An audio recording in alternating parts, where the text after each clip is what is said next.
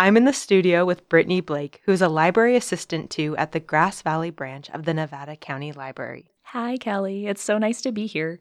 And this is the first part in a new series from KVMR's news desk, simply called Whatcha Reading? It's a little less heavy-hitting than some of our other content, and that's kind of nice for a change of pace as we dive into summer.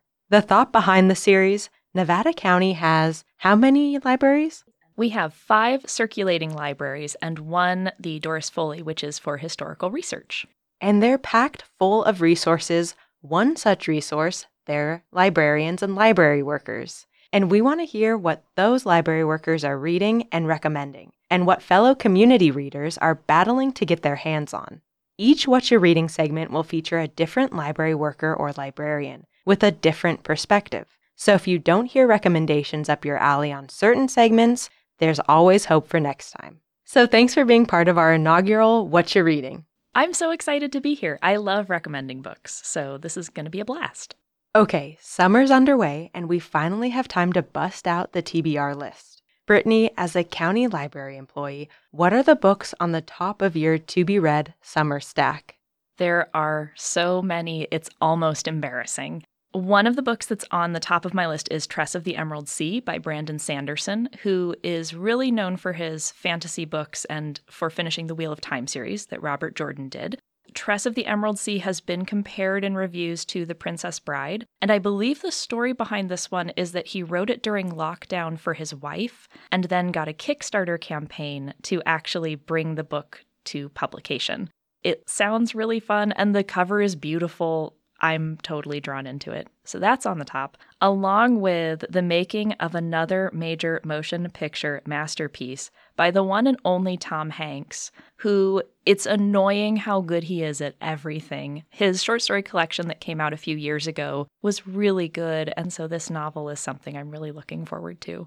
So those are some of your top picks. Can you tell us what seems to be the book everyone's trying to get their hands on this summer? One of them is Demon Copperhead by Barbara Kingsolver, which, to my understanding, because I haven't gotten a chance to read it yet, is a sort of reinterpretation of the capital G, capital L great literary work, David Copperfield by Charles Dickens. And that one has had a huge list for people waiting for it.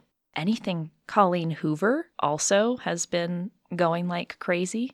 Do you have any recommendations for alternate routes to take if Demon Copperhead or one of those other highly sought-after books is checked out?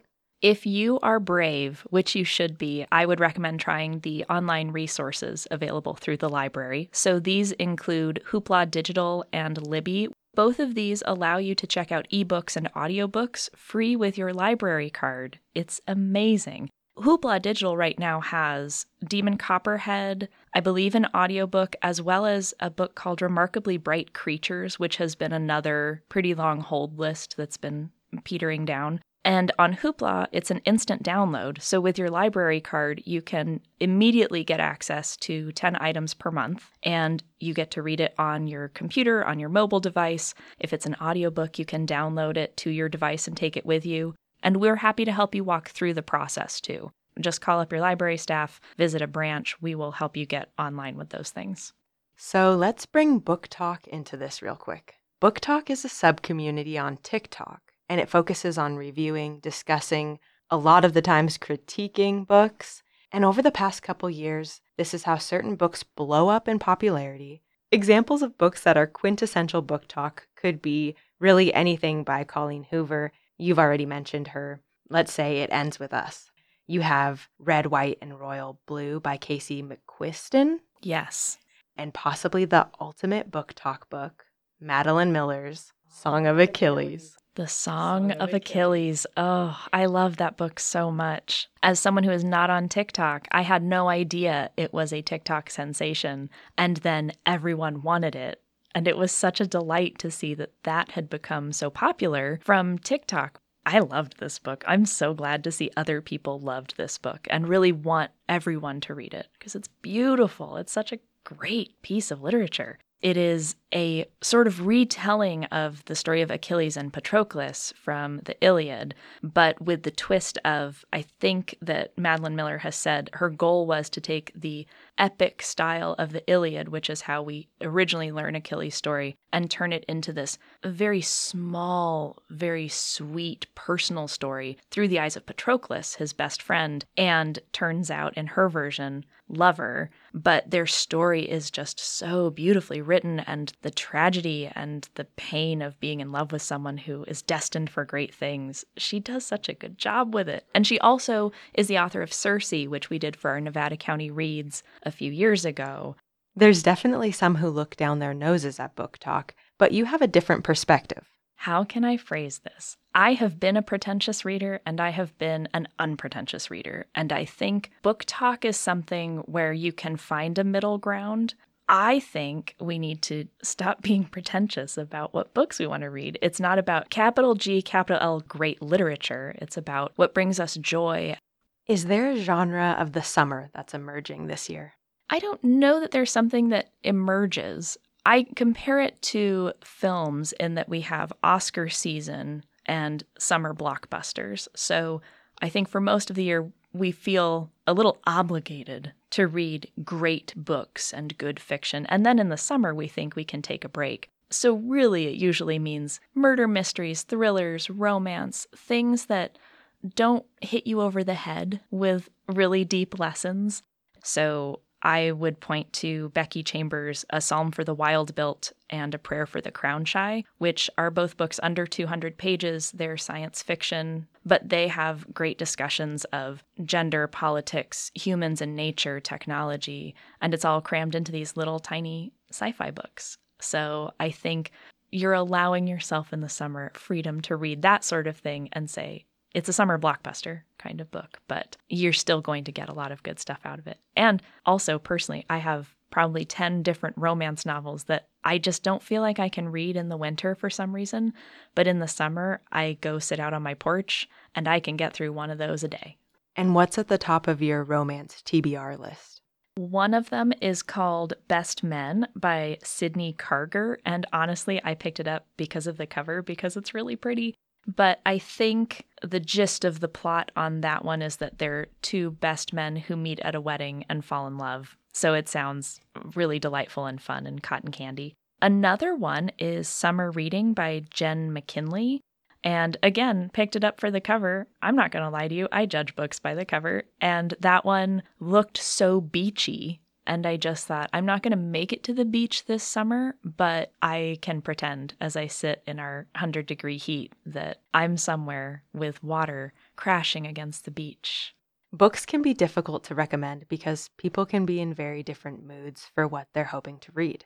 I take it you've brought some very specific recommendations just in case they align with anyone's current state. Why, Kelly? Funny you should ask that. One that I would start with is a relatively new book, and this is for fans of the Great British Bake Off and murder. This book is called The Golden Spoon by Jessa Maxwell, and I would recommend this because it is basically the Great British Bake Off with murder. And it's a really fun summer kind of mystery. You're going to figure it out by the end, but that's part of the joy, is watching people baking tarts and also trying to figure out who murdered this person. It's a joy. If you, like me, think that Billy Joel's classic album, The Stranger, is one of the best albums of all time, tied with 52nd Street and Innocent Man, obviously because classics, I would recommend The Family by Naomi Krupitsky. It is a really stunning piece of what I believe people would call literary fiction, and it's about two women growing up in the family. Think of that as the mafia. And they are in New York, figuring out whether they want to be a part of the family or try to escape it. And the way she writes about this friendship between two women is spectacular. If you are, say, rocking out to Taylor Swift's Antihero as your song of the summer, I would recommend the Murderbot series by Martha Wells, because Murderbot is a security unit in the future sci-fi world that we live in, and all they want to do is watch soap operas. They don't want to deal with human emotions, and yet human emotions are messy, so they're going to get locked into all of these feelings and relationships, and all they want to do is watch their soap opera. And the audiobooks are available on Hoopla, and they're very short, so if you need a very quick read, Murderbot, fantastic. The other book I would recommend for fans of escaping into a good book, if you love books, if you feel like you just want to read about books, there are actually two I would recommend. First, Worth the Hype, Matt Haig's Midnight Library. I avoided it for a long time, and then I finally read it. It deals with depression and alternate lives that we could live and how books affect us. But the other one is The Cat Who Saved Books, and you might not have heard of this. The author is Sosuke Natsukawa, and this book, there is a young man dealing with a very hard time in his life, and a magical talking cat comes to ask him to help save books. Completely magical. You will be blown away by it. You should get it on your TBR list right this second. Where do those both rank on the cry scale? Well, I cry at dog food commercials, so my cry scale is a little skewed. I would say Midnight Library, you'll need Kleenex. Depending on where you are in your life, I think it'll hit you differently. Cat Who Saved Books, I was basically sobbing the entire way through. So if you cry at every Purina commercial, then I recommend you have an entire box of Kleenex with you if you read either of these books, because there is something about the way they capture the human experience and all of the emotions that we struggle with anxiety and depression and grief, and they work through it with books. You can't get better than that. Some people love a nonchalant reading pace or don't need any incentive to get through the books in various piles around their room, not that I'm referring to anyone in particular, but for those who like a bit of competition or need that extra motivation, can you talk about the library's Summer Reading Challenge? Yes. You could stop by the library and pick up one of our TBR bookmarks or bingo cards. So for adults this summer, we don't have any prizes for completing these challenges because the prize is that you get to take books off of your TBR list. It's all about the journey, adults. The challenge includes things like you chose this book for the cover. You could also choose a book that's set in California, a book from our new or lucky day shelf. It could be a classic you haven't read yet. Mine would probably be Catcher in the Rye. We'll see if I ever get to that. Maybe someday. That's really low on the TBR list. You could also do a book that was published this year. That's part of the grown-up challenge. Now, what I will say is that for kiddos and teens, we have the Summer Learning Program that runs through August 11th. And this program is to encourage them to keep reading through the summer to fight summer slump, which basically when the school year ends, if the kiddos aren't reading, then they lose some of that skill. And so the idea is that we encourage them to keep reading and doing activities so that their brains are constantly learning. This means all reading counts. It doesn't matter if it's graphic novel, audiobook, reading together, all of it's great.